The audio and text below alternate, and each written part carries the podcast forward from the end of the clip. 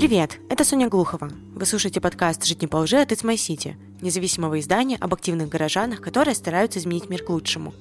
В этом выпуске мы поговорили с Алексеем Табаловым, юристом и директором правозащитной организации «Школа призывника». Я начну сразу с такой вот э, личной истории. Недавно моему другу пришла повестка и он ее проигнорировал. А потом э, ему пришло предупреждение о применении временных мер, и он уже испугался и решил пойти э, в военкомат. В итоге его отправили на медицинскую экспертизу и вроде бы пока что никуда не забрали. Мне он рассказал обо всей этой ситуации только постфактум и сказал, что в целом я преувеличиваю масштаб проблем э, из-за призыва. Он действительно прав, и я поддалась вот панике. Мне казалось, что если пришла повестка, то лучше вообще никуда не ходить и уезжать из страны. Что будет происходить вот с этим моим другом дальше? С какой вероятностью ему могут после медэкспертизы отправить на войну, и вообще какие действия будут тут? Ему до 27 лет, он не проходил военную службу, правильно? Да, да, все так, да. Но в таком случае он подлежит призыву на общих основаниях. Если он учится и у него есть право на отсрочку, то его, конечно, никуда не призовут, хотя вызов, например, студентов на призывные мероприятия в период действия отсрочки, он незаконен. Это немногие знают, но получая повестки или вызовы из военкомата, что-то сломя голову несутся в эти военкоматы. Вот не нужно этого делать. Что касается повесток, военкоматы имеют право вызывать на призывные мероприятия, которые включают в себя медицинское свидетельствование, профессионально-психологический отбор и, собственно, заседание призывной комиссии. Если у вашего друга не было никакой отсрочки от призыва, то сейчас, пройдя медицинское свидетельствование, его вызовут дальше на заседание призывной комиссии, где могут принять решение о призыве на военную службу что вот э, ему можно посоветовать делать. И вообще в целом то, что он сделал до этого, это правильно. То есть действительно, если пришло вот какое-то вот такое предупреждение, то нужно пойти и разбираться с ним или нет.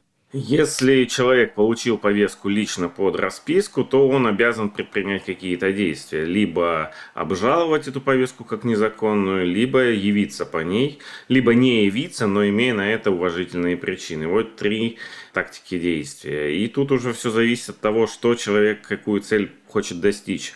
Пойти на военную службу, отсрочить ее или вообще не пойти.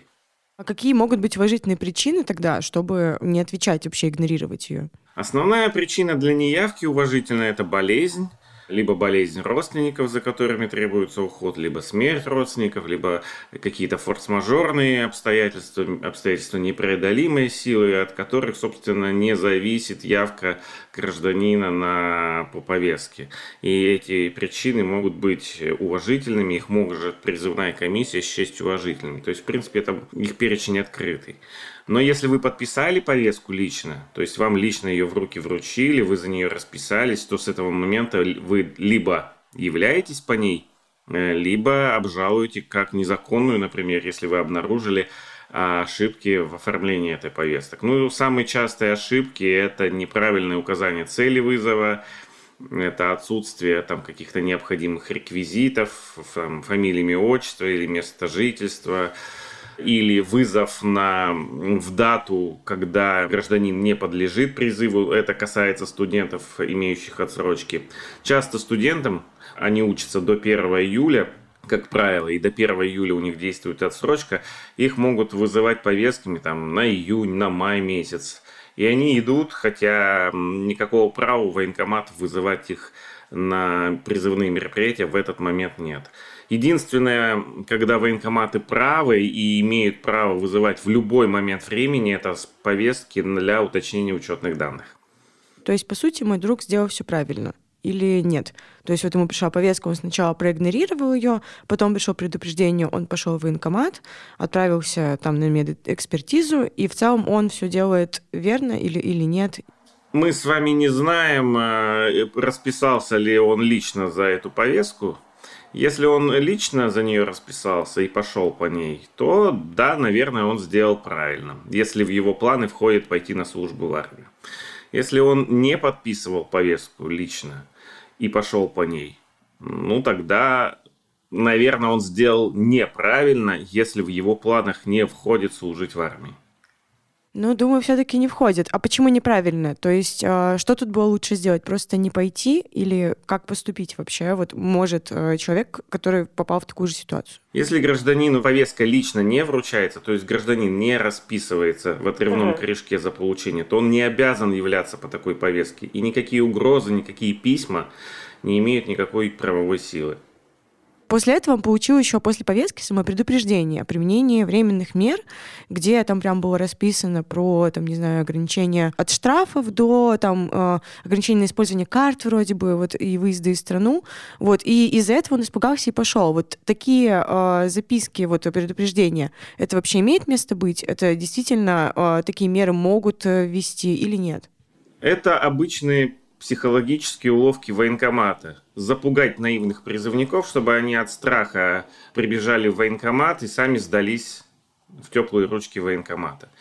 Вот ваш э, друг, он просто испугался, хотя никаких оснований для этого не было. Ограничения на выезд накладываются с момента вручения, личного вручения повестки. Все иные ограничения могут накладываться только по истечении 20 дней с момента неявки по лично полученной повестке. И тут мы возвращаемся к моменту. Если ваш друг лично повестку не получал, никакие ограничения на него быть возложены не могли. Я сейчас вот периодически читаю мониторя новости, там разные паблики региональные, натыкаюсь на новости-пугалки от э, Минобороны про то, как будут ловить уклонистов по камерам, там что-то, используя системы распознавания лиц и так далее. Это действительно так или это просто, опять же, такая уловка, созданная, чтобы напугать тех, кто не хочет э, идти в армию или игнорирует повестки? Я думаю, что это в большей степени уловка, потому что не везде, не в каждом городе такие системы существуют, но в принципе это возможно. В Москве, насколько известно, это уже применяется, в других регионах неизвестно, насколько это технически реализуемо. Но я бы расценивал это как в большей степени запугивание. Нужно понимать, что Министерство обороны и военкоматы, у них главный инструмент – это запугивание – Угу. А почему так сложилось? Почему это главный инструмент? Потому что нет других эффективных э, ресурсов э, склонить человека в пользу службы в армии.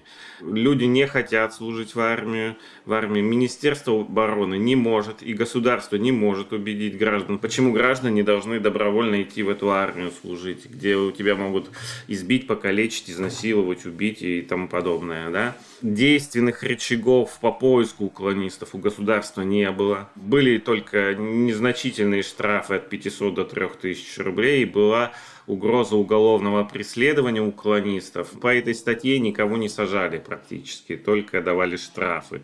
А штрафы в каком размере? Тоже до 3000 рублей?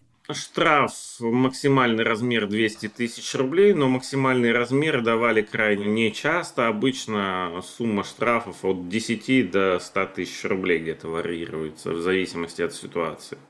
Если честно, вот до погружения в этот вопрос я почему-то думала, возможно, именно из-за этого вот реально стратегии запугивания населения вот чем-то еще на почве отказов э, брать повестку и так далее, мне казалось, что намного сильнее и серьезнее какие-то меры в отношении тех, кто игнорирует повестки и пытаются уклониться от э, службы. Для многих людей вообще сам, э, сама возможность привлечения к уголовной ответственности является является каким-то непостижимым страхом. Но если вот так разобраться, то по большому счету уголовное дело за уклонение от призыва на военную службу гарантирует, что вы как минимум в течение двух лет точно не пойдете служить. Государство само вас не пустит служить в армию, если заведет на вас дело об уклонении от призыва на военную службу. Почему так случается? Потому что, как правило, как я уже сказал, за уклонение выписывают штрафы. Штрафы вы можете платить сколь угодно долго, не обязательно полностью в полном размере. Вы можете платить его в рассрочку 10 тысяч по 500 рублей в месяц. Вот сколько вы месяцев будете платить. Пока вы штраф не погасите, пока вы не погасите свою ответственность, вас призвать не смогут. Как только вы погасили штраф, то и начинается период снятия судимости. Он длится год по таким делам. И в течение этого года вас тоже не могут призывать на военную службу. Поэтому, в принципе, если у вас нет других возможностей, как не пойти на военную службу, то уголовная ответственность как бы дает вам такую возможность э, законно не пойти. Но вы должны понимать, что у вас в личном деле как бы всегда будет эта отметка о том, что вы привлекались по такой-то статье за уклонение. Но является ли это страшным, каждый решает сам для себя. Вернусь немного вот к тому, что мы обсуждали про поиск э, людей по камерам, э, какие-то вот другие такие истории. Вот вы считаете, что, например, в регионах это не особо реализуемая история и, вероятно, используется просто как такая уловка для того, чтобы запугать э, призывников. А какие еще такие уловки используются, какие популярные, с какими историями вы сами сталкивались? Ну, мы знаем, что военкоматы отслеживают по том числе с, с привлечением сотрудников полиции по номерам телефонов. Когда человек скрывается от военкомата, но военкомату известен его адрес, то нахождение телефона можно легко пробить с точностью до метра, да, условно говоря, и нахождение призывника можно вычислить. Если военкомат уже очень заточен на то, чтобы вас поймать и отправить в армию, то вас найдут. Знаем, что в Москве в том числе бывало и наружное сопровождение, когда искали человека э, сотрудники полиции. В Москве это очень часто происходит. Знаем, что военкоматы в том числе работают в социальных сетях, представляясь там разными людьми, заставляют призывника выйти на контакт и таким образом его обманом заманивают и ловят. Разные способы есть, но это скорее такие в большей степени единичные случаи, а массовые это просто когда вас нагло обманывают, вам говорят о том, что вы должны пройти призывные мероприятия, иначе мы на вас возбудим уголовку, хотя никакой уголовки они возбудить не могут. Это просто угрозы, надежда на то, что вы струсите, забоитесь, растеряетесь и не будете ничего делать, не будете себя защищать. Очень часто выпускников, например, колледжей и вузов заставляют подписывать э, заявление о том, что они добровольно соглашаются пройти медицинские призывные мероприятия, в том числе медицинское свидетельствование, до истечения отсрочки от призыва. Это как раз дает военкоматам обойти требования закона, что пока человек учится, его нельзя призывать. На днях Министерство обороны подготовило проект постановления, который вносит э, изменения в положение в воинском учете. По нему должны появиться вот то, о чем все давно говорят. Единый реестр призывников, электронные повестки, запрет на выезд из страны для тех, кому они пришли. И вот я попросила вас э, кратко пройтись по каждому нововведению и объяснить, что именно они означают и насколько это действительно э, страшно, а чего не стоит бояться или бояться нужно всего. То положение, в которое вносится исправление, это, собственно, следствие принятия поправок в закон. И эти положения просто раскрывают механизм, как э, должны применяться те или иные процедуры. А все основное записано в законе. Да, вводится реестр воинского учета и реестр повесток – Теперь военкоматы будут супер государственным органом, который будет знать досконально все о каждом военнообязанном гражданине. И затеряться, скрыться из глаз от военкомата теперь будет э, крайне сложно, если невозможно. Вместе с, э, с реестром воинского учета вводится возможность снятия и постановки на воинский учет без личной явки. Также вводится возможность э, зачисления в запас без личной явки призывника на военкомат. В принципе, какие-то вещи удобны, но в целом, конечно, это удар по тем, кто по много лет э, бегал от военкомата, скрывался от военкомата и, собственно, не ходил на службу в армию. Те ограничения, о которых мы уже с вами затронули разговор, они существенные, но не настолько страшны. К ним можно тоже подготовиться. Значит, самое страшное, что всех напугало, это вводится временный запрет на выезд за пределы Российской Федерации с момента вручения повестки. Такая повестка будет считаться врученной либо когда бумажную повестку вручат лично в руки призывнику под расписку, либо с момента опубликования ее в личном кабинете на сайте госуслуг, либо по истечении 7 дней – с момента появления записи о выписке повестки в реестре повесток. То есть, получается, если тебе пришло уведомление на госуслуги а, вот с повесткой, то, получается, уже все, у тебя есть ограничения на выезд из страны, или это не так работает? В течение семи дней с момента вручения повестки, да, повестка считается врученной в течение семи дней с момента появления записи а, в реестре повесток.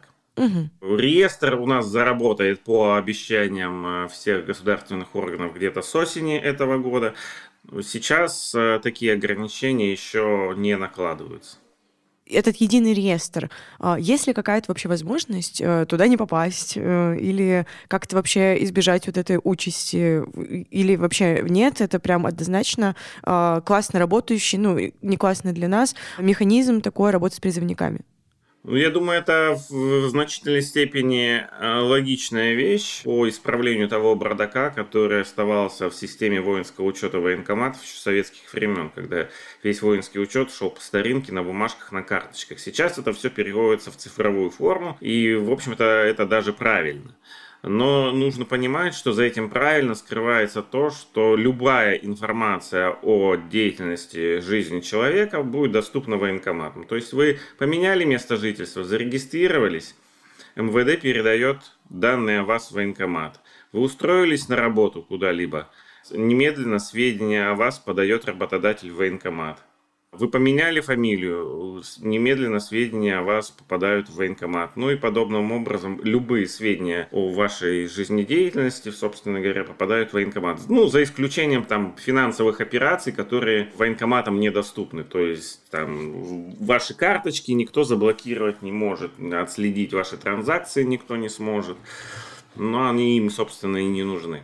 И вводятся, как я уже говорил, а, временные ограничения в случае, когда гражданин не является по полученной повестке в течение 20 дней, и у него нет для этого уважительных причин. То есть вот назначили вам явку на 11 июня, вы по этой повестке не пришли, то отсчитываем от 11 июня 20 дней, и вот через 20 дней вступает в действие временное ограничение. Что вам могут сделать? Вам могут ограничить распоряжение недвижимостью. Но не само распоряжение, там, пользоваться вы и можете, вы не сможете совершать регистрационные действия с ней, э, регистрировать право собственности, право перехода собственности и, и, и иные регистрационные действия. Вы не сможете управлять, вам будет ограничено управление транспортным средством, вам будет ограничены регистрационные действия по транспортным средствам, э, вам ограничат возможность регистрироваться частным предпринимателем, э, применять соответствующие налоговые режимы,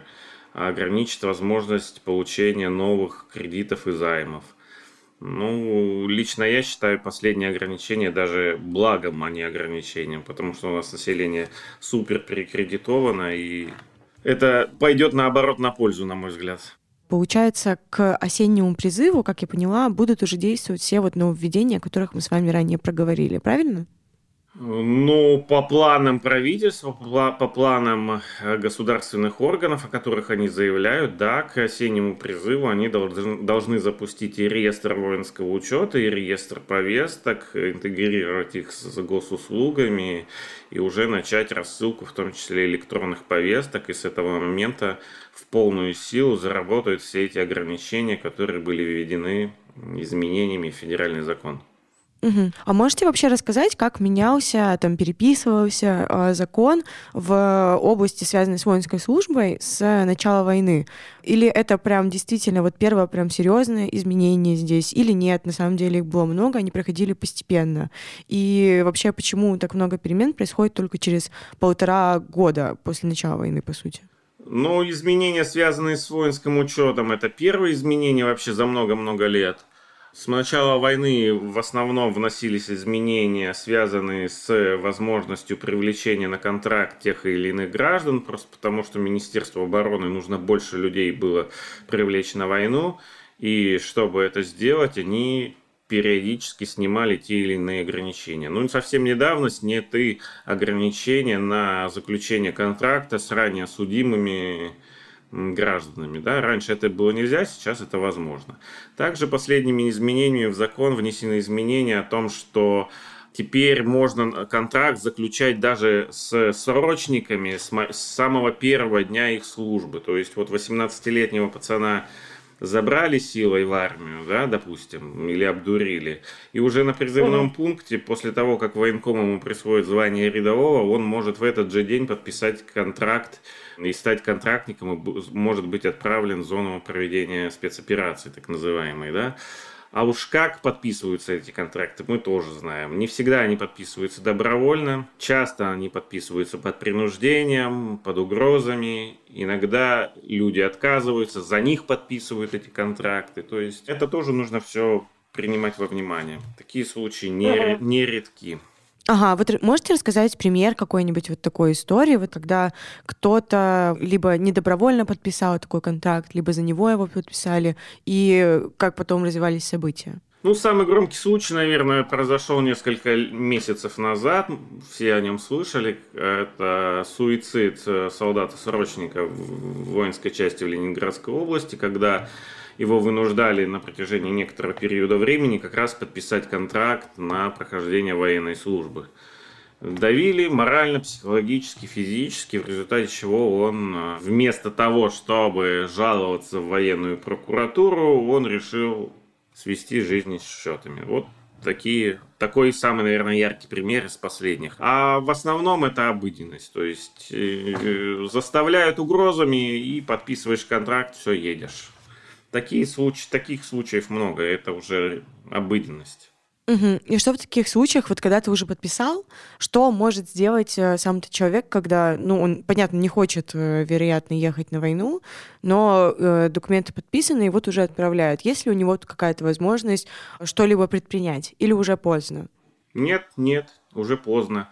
Вы ну, тут нужно понимать, что вы собственной рукой ставите свою подпись. Значит, вы согласились заключить этот контракт. Как только вы поставили свою подпись, вы становитесь контрактником, и ваш контракт будет действовать бессрочно, пока длится эта война. И вы должны понимать, что уйдё, уйти с этой войны вы можете либо в тюрьму, либо в могилу. Все. Угу.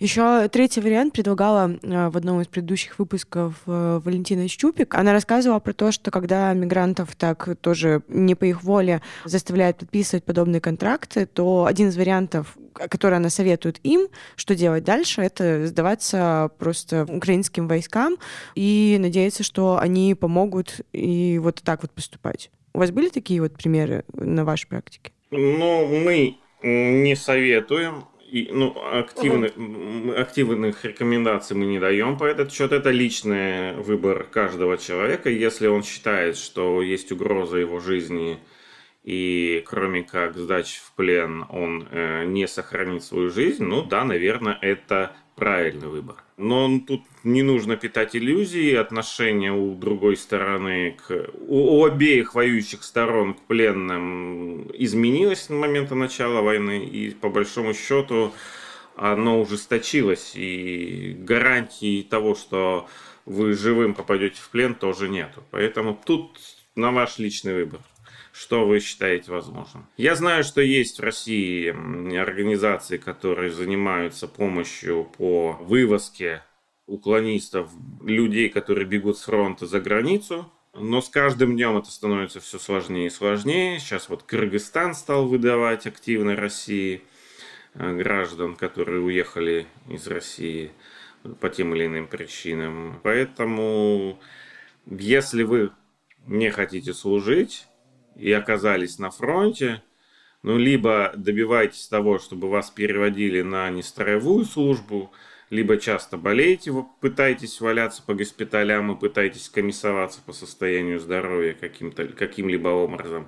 Но это крайне сложно сделать. Ну, либо бегите. Как вы думаете, почему только вот сейчас такие сильные изменения происходят? Эти изменения происходят потому, что отношение к войне в целом, несмотря на заверения там, властей, в обществе неоднозначное, так скажем. И есть достаточное количество людей, которые не горят желанием попадать не только в строевую армию, но и на фронт. Загнать их туда тоже не всегда получается. Поэтому вот э, государство всячески ограничивает степени свободы для граждан, чтобы у них не было никакого альтернативного варианта действий. Только так или иначе, только в военкомат, только через военкомат. Все. То есть вот новый закон, он направлен в первую очередь на кого? На потенциальных резервистов, э, кто служил, на тех, кто не служил, э, но может попасть под призыв. Но если мы говорим про изменения в закон, э, связанные с воинским учетом, то главным образом эти изменения направлены на призывников, на граждан призывного возраста, которые подлежат призыву на срочную военную службу и в меньшей степени на контрактников, мобилизованных. Что касается мобилизованных, то Тут сейчас тоже вносятся изменения в положение о призыве граждан по мобилизации. Тоже вводится возможность вручения электронных повесток и оповещения э, через СМС через э, телефоны, через э, систему госуслуг. То есть все упрощается для государства и усложняется для граждан. Может быть, наивный вопрос, но вообще есть ли какой-то способ обезопасить себя вот срочнику? Есть ли возможность пойти служить и при этом чувствовать себя безопасно? Есть ли такая вообще опция? Нет, нету. Нужно понимать, что даже срочники не застрахованы от того, чтобы не оказаться на фронте. По закону Срочники могут быть направлены в том числе для участия в э, боевых действиях. Сейчас этого не происходит, потому что есть э, политическая воля государства как бы обходиться только силами наемников и мобилизованных – но если потребуется, то Министерство обороны в любой момент может срочников тоже перекинуть на фронт. Более того, мы знаем, что сейчас активно направляют срочников в приграничные территории, которые уже фактически находятся в зоне боевых действий. И мы практически каждый месяц видим э, печальные сводки о том, что там кого-то ранило, там кто-то погиб. И это уже не редкость. То есть срочники уже находятся фактически, э, участвуют в боевых действиях. Не активно, конечно, на периферии, но участвуют. А тогда еще один тоже из разряда наивных вопросов. А после вот всех вот изменений, которые вот э, собираются быть введены, остается ли для тех, кто находится в России, стопроцентный э, рабочий вариант избежать, чтобы тебя отправили вот на службу и именно вот на войну? Ну нет, не, не, нет никаких вариантов. То есть, э, когда вы военнослужащий, вы принадлежите государству и Министерству обороны. Вот что Министерство обороны сочтет с вами нужным сделать, то оно и сделает. Захочет отправить лес валить э, на Дальний Восток, значит, вы поедете валить лес на Дальний Восток. Если вы захочет Министерство обороны, чтобы вы рыли вилками окопы в Белгородской области, значит, вы поедете рыть окопы вилками в Белгородскую область. Если Министерство обороны захочет э, бросить вас на строительство там разрушенной ГЭС, черпать воду, там, не знаю, под обстрелом чайниками, значит, вы поедете туда черпать эту воду. И никого не волнует ваше желание или нежелание. Вы человек Министерства обороны, государства в данном случае. Вы его в полном подчинении находитесь. И питать иллюзии о том, что вы где-то можете отсидеться, ну да, наверное, можно, если у кого есть какие-то связи личные, но даже они не всегда срабатывают. А что можно делать? Э, есть один вариант, который позволит гражданам избежать военной службы. Это альтернативная гражданская служба. Согласно 59 статье Конституции, у нас каждый гражданин имеет право на замену военной службы альтернативной гражданской в случае, если прохождение военной службы противоречит его убеждениям, вероисповеданию, и этим нужно пользоваться, этим многие пользуются. И действительно, а, если это мы говорим про призывников, то им заменяют военную службу на альтернативно-гражданскую. Они идут работать по трудовому договору в различные организации, а таких организаций очень много. Ну, как правило, это, конечно, социальная сфера, больницы, интернаты, даже театры есть. Если мы говорим про военнослужащих и мобилизованных, то здесь намного все сложнее, потому что закона специального который бы регулировал реализацию этого права, нету. Но, тем не менее, Конституция у нас закон прямого действия, она гарантирует такое право. Поэтому было бы желание добиваться, но пока мы не видим, чтобы кто-то активно этим правом из мобилизованных или военнослужащих пользовался. Угу, угу. А почему, как думаете, этим не пользуются активно? Потому что это очень сложно, это нужно вести судебные заседания, и это не одно судебное заседание, это нужно пройти от районного суда до фактически конституционного суда. Это нужно иметь э, силы, терпения, навыки и, возможно, деньги для того, чтобы привлекать юристов. Я думаю, что большинство просто решает, что им легче отслужить этот год. Ну а там как, как, как карта ляжет, что называется. Либо попаду на границу в зону СВО, либо отслужу у себя под боком дома. А есть ли какая-то вот э, у вас на практике примеры, когда реально получалось вот через такую вот историю э, избежать вот службы, или это пока нет таких прецедентов именно? Если мы говорим про призывников, то да, каждый год э, призывные комиссии удовлетворяют сотни таких заявлений. А угу. Если мы говорим про военнослужащих, то ни одного случая, когда, находясь на военной службе, гражданин подавал бы рапорт о замене ему службы альтернативной гражданской, у нас нет ни одного случая, когда бы это было реализовано. Просто потому, что нет случаев, когда граждане подавали такие иски военнослужащие рапорта. В случае с мобилизованными тоже нету. Но тут другая история. Тут это можно использовать как возможность затягивания процесса, чтобы вы оставались как можно дольше дома на гражданке, а не на фронте, в тылу, а не на фронте. Это часть э, особой стратегии, так скажем. Когда вы только подлежите мобилизации, тут есть возможности использовать э, альтернативную гражданскую службу для того, чтобы вас не мобилизовали. И мы знаем случаи, когда, во-первых, суд есть первый пока и единственный случай Ленинградской области, когда судом установлено право гражданину заменить военную службу по мобилизации на альтернативную гражданскую. И есть много случаев, когда граждане, которых вызывали на призыв по мобилизации, подавали заявление о замене военной службы на альтернативную гражданскую, и от них просто отставали. Угу. Ого, ничего себе. Да отставали, то есть им даже не, не нужно было дальше как-то разбирательства какие-то начинать. Военкомат просто про них забывал, ну, тут военкомат можно тоже понять, э, что себе дороже связываться с человеком, который будет вот таким образом тебе клевать мозг и защищать свои права, когда у тебя толпы людей, которых можно и так призвать.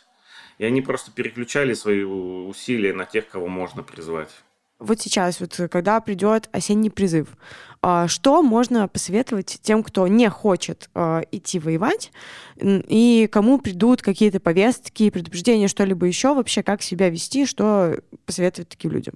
Если э, будет уже введены и единый реестр, и электронные повестки, и вот вся вот эта история, о которой мы разговаривали. В данном случае можно рекомендовать, во-первых, пользоваться отсрочками от призыва, изучить перечень этих отсрочек. Во-вторых, э, освобождаться по состоянию здоровья от службы в армии. В-третьих, это реализовывать право на альтернативную гражданскую службу и активно добиваться его. Четвертый способ – это административными бюрократическими методами волокитить свою возможность призыва на военную службу. Это что касается призывников. А тех, кто подлежит мобилизации, ну просто не ходите в военкомат но подготовьтесь к тому, что в отношении вас могут ввести эти временные ограничения. Если вы не собираетесь быть частным предпринимателем, так вам это и не важно, это ограничение. Если вы водите машину, но вот с этим могут быть проблемы, да, ну, пересядьте на общественный транспорт, полезно будет для здоровья. Так, по большому счету, серьезных ограничений нет. Но вы всегда можете подготовиться заранее, если вы намерены бегать от военкомата, то перепишите заранее вашу недвижимость на родственников, вашу машину на родственников. Ограничение на выезд, я повторю, оно введено только пока для призывников, не для запасников. И в этом смысле пока гражданам, подлежащим мобилизации теоретической, опасаться нечего. Я бы тут даже хотел, наверное, успокоить. Я пока не вижу оснований для того, чтобы новая волна, какая-то активная волна мобилизации была в ближайшее время. Пока для этого я не вижу перспектив.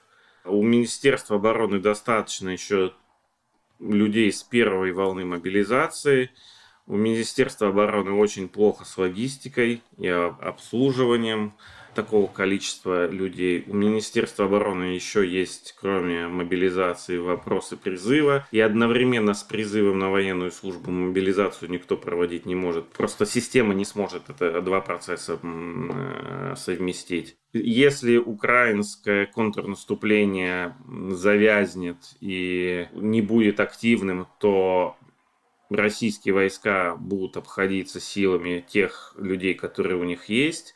И единственная возможность, когда потребуется, возможно, мобилизация, это если у украинцев будут военные успехи. Если они действительно прорвут оборону, переведут в активное наступление, что будет сопровождаться потерями, и тогда для удержания фронтов, вероятно, Министерство обороны вынуждено будет э, проводить мобилизацию. Расскажите теперь подробнее о вот, правозащитной организации «Школа призывника». Чем вы именно вы занимаетесь? Может, э, очень здорово, если прямо приведете э, истории людей, которые к вам вот обращались, которым вы помогаете. Ну, наша организация правозащитная, мы занимаемся вопросами призыва на военную службу с 2009 года. И в основном занимались, конечно, защитой прав призывников, в меньшей степени военнослужащих помогали ли гражданам реализовывать свое право на отсрочку, на освобождение по состоянию здоровья, потому что большинство жалоб, оно так или иначе было связано с тем, что были, нарушались права граждан на освобождение от военной службы по состоянию здоровья, когда в военкоматах там фальсифицировали диагнозы, призывали больных и тому подобное.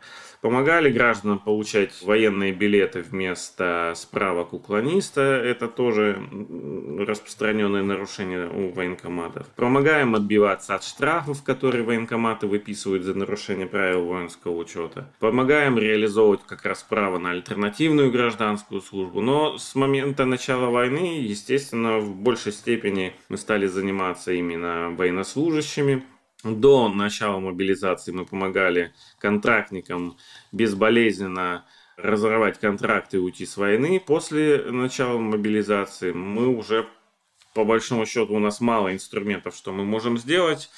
Единственное, что объяснять людям, как не пойти на фронт. На самом деле это достаточно легко, нужно просто не ходить в военкомат, и вы не пойдете, не окажетесь на фронте. Мы выпускаем просветительские материалы, ведем YouTube-канал, ролики выпускаем по защите прав граждан, какие-то рекомендации, инструкции, как действовать в тех или иных ситуациях, горячую линию ведем, поэтому к нам всегда можно обратиться, получить консультацию, помощь в составлении жалобы, иска в суд, заявления заявления в военную прокуратуру и тому подобное. Очень э, классно будет, если получится вспомнить какие-то, может, примеры, истории, может, последние, может, вообще э, за время войны, которые особенно вас поразили, с которыми вы сталкивались вот, в процессе работы.